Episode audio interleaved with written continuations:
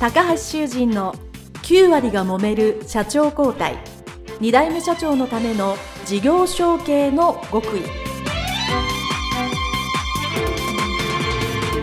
この番組は2代目社長専門経営コンサルタント高橋修人が経営に悩んでいる2代目社長やこれから社長になる後継者に向けて経営力を伸ばし会社を引っ張れるリーダーシップを身につけるための番組です。これまで数百社をコンサルティングした実績から2代目社長ならではの悩みを知りその解決のための独自理論によって2代目社長もまた従業員も幸せに仕事ができることを目指した内容です。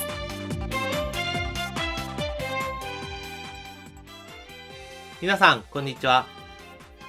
事業承継コンサルタントの高橋修人です。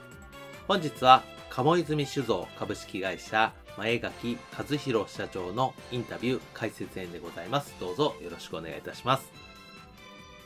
皆さん、鴨泉、ホームページご覧になったでしょうか？私もですね、インタビューの帰りしにですね、お酒を購入させていただきまして、その日ですね、早速家に帰っていただいて大変美味しいなと言っておりますので、ぜひね、鴨泉、えごひいきにしていただければと思います。その前垣社長のインタビューですね、お酒業界なので、もうコロナの影響をものすごく受けているにもかかわらず、非常に穏やかに、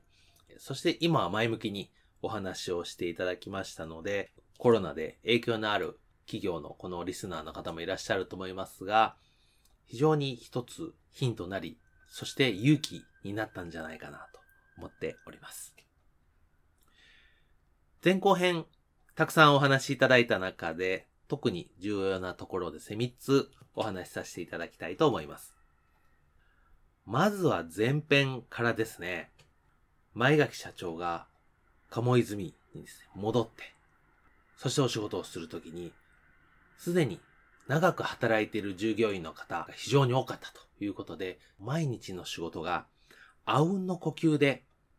そしてちゃんと成り立っているということに非常に驚かれた。まあ、もしくはそれに慣れるのに時間がかかったというようなお言葉があったと思います。これは、業歴の長い会社、そして長く勤めているベテランの従業員さんがたくさんいる会社ではよくあることだと思うんですね。これまでの長い年月のお仕事の中で、当然 A をしたら B をする。C をしたら D をするっていうのがみんなわかってるわけですね。で、その中でお互いの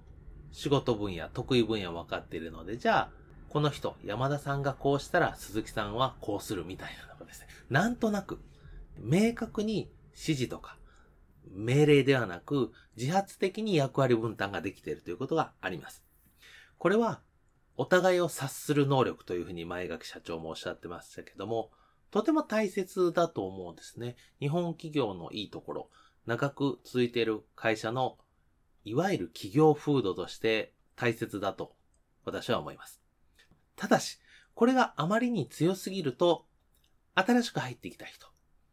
そしてやはり若い人材を獲得して、それに長く勤めてもらうにはですね、最初に少しそこがハードルになりますね。これは前垣社長自身が最初ね、困ったというように、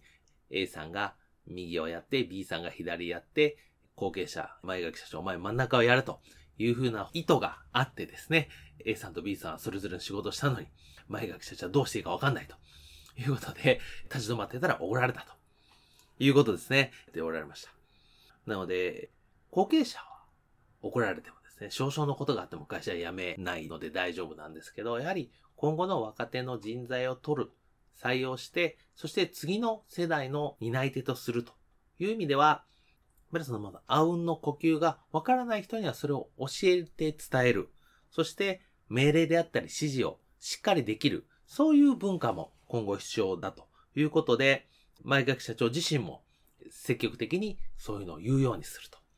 特に若手には言うようにするというふうにおっしゃっていたのが、すごく印象的だったので、これは後継者、後継社長の方皆さんお聞きだと思いますので、やっぱりその、きちっと明確にするときは明確にする。そして、言わなくても察していい部分は察していいっていうところですね。自分の感覚ですね。これ大切にしてほしいと思うんですね。自分が最初分からなかったことは絶対次に入った若手も分からない。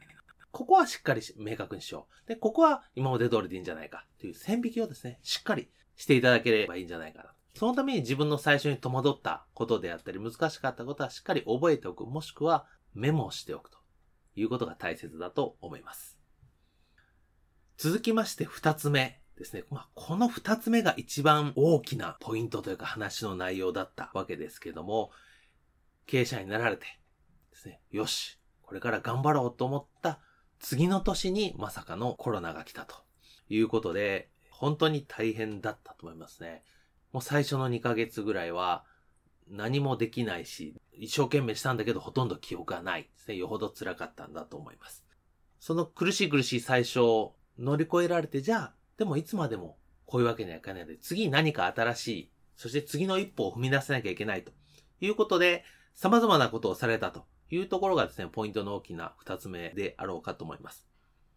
一つは業務の効率化をしたっていうふうにおっしゃってましたし、もう一つはですね、そのために売り方を大きく変えたというのを言ってますね。今まではもちろん個人に売るというのもやっていたんですけど、どちらかというと飲食店さんとか小売店さん向けの B2B のお仕事、当然酒蔵ですからね。B2B が多いのは当たり前です。でも、それではやはり、それはもちろん残すんだけど、でもこれから増やすとするのは B2C を伸ばそうということで、お客様に直接売ると。いうことをですね、打ち出されて、ネットショップも含めて e コマースでたくさん売ろうと。で、そこで単に売れそうだからどんどんそっちに変えるというわけじゃなくて、じゃあ、ここの買いに来るお客様に合わせて我々のできることを変えていこうということで、いくつか変えてらっしゃいますね。一つはやっぱり瓶の大きさですね。当たり前ですけど。一升瓶なかなか、私も日本酒好きですが、買いません。4号瓶というちょっと小さいのにされてます。なので、コロナの前は一升瓶の方がたくさん作ってたけど、もう今は B2C のお客様が多いので、もう4号瓶がもう7割、8割だというふうにおっしゃっておられましたので、やっぱりまず大きさを変えた。ニーズに合わせたわけですね。そして商品に関しても飲み方がやっぱり家でじっくり飲まれるというところと大人数でワイワイ飲むというので、やっぱり求める味が違うということで、技術を使って新しい商品とか、今のお客様 B2C に合う商品を開発したっていうのをちょっとおっしゃっておったんですけども、まさにそういうふうにお客様に合わせて商品も変えていける。そうすることによって、もう一つですね。ただ単に作るだけじゃなくて、それはやっぱり新しいものを作る以上、収益も生まなきゃいけないと。当然厳しい経営状態ですから。そこは薄利多売できないわけですよね。なので、しっかり利益率、収益率も高く、お客様を満足できる、美味しくて、そして買いやすいっていうのを全て変えられたんですね。そういうのを実行された。そして、最後の、これからのビジョンのところでおっしゃっておられましたけども、そういう鴨泉のファンを増やすということがですね、未来を見据えているところで、やっぱりただに売りたい。もちろん売りたいと思います。売り上げたくさん欲しいんですけど、でもそのことも大切だけど、同時にやっぱりファンを作るっていうことがやっぱりこう B2C に重きを置くっていう経営にシフトした時にものすごく重要なポイントだと思いますね。私もコンサルで、え、いろんなとこに行くと、当然今 e コマースにしたい。直接ネットで売りたいという方たくさんいますけど、じゃあそれに今作ってるものそのままネットにしたら売れるかというとそうじゃないですね。もちろん宣伝もホームページも大切ですけど、そもそもネットで買うお客様がその商品が本当に欲しいニーズで、そして一回ではなくリピートしてもらう商品なのかというとこに突き詰めて考えていかれたというとこが非常に重要だなと思います。で、これはもちろん国内用もあれば、インタビューの中では少ししかお話しされてなかったんですけども、海外というのも非常にね、大きなマーケットを見据えてるので、海外は海外用の商品に変えてるわけですね。同じ味でもラベルを変えるとか箱を変えるとか、そういうね、いろんなことをされてます。なので、お客様に合わせてもうコロナで今しかできない考え方を見直そうというところが、ものすごい大きなこのインタビューのポイントであると。2番目にお話しますけど、これが大きなポイントであろうと考えられます。そして最後3つ目ですね。これは業種、業界規模関係なくですね。やっぱりこう、自分を支える人材をどういうふうに選んで考えていくかというところのポイントで、金融機関さんからですね、財務担当の方を毎回ですね、あの、来られてるということで、その方が自分とは真逆、前垣社長ですね、お話を聞いていただいて皆さんわかると思いますが、非常に温厚な方でですね、にこやかな、ほがらかな方なんですね。なので、自分がそうであるというのをまず自覚してる。ということは、同じタイプじゃなくて、熱血だったり少し厳しめなのがいるというのを見て、たまたまとはおっしゃっておりますけど、金融からそういう方が来て、あ、じゃあこの人を一緒に頑張る、仲間にしよう。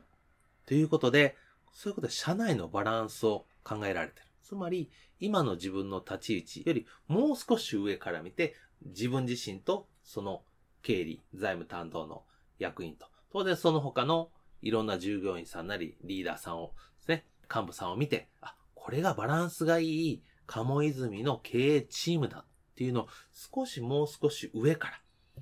俯瞰して人を見ているっていうのがですね、これはなかなか素晴らしいなと。これはできそうでできないです。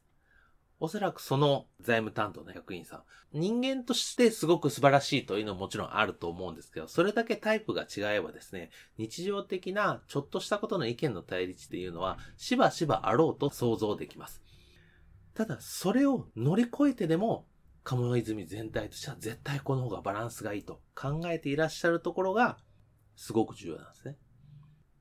後継者が後継社長になると、ついつい自分に近しい人、イエスマンとまでは言わないですけど、自分と反対の意見の人をですね、ついつい遠ざけてしまうようなことがあります。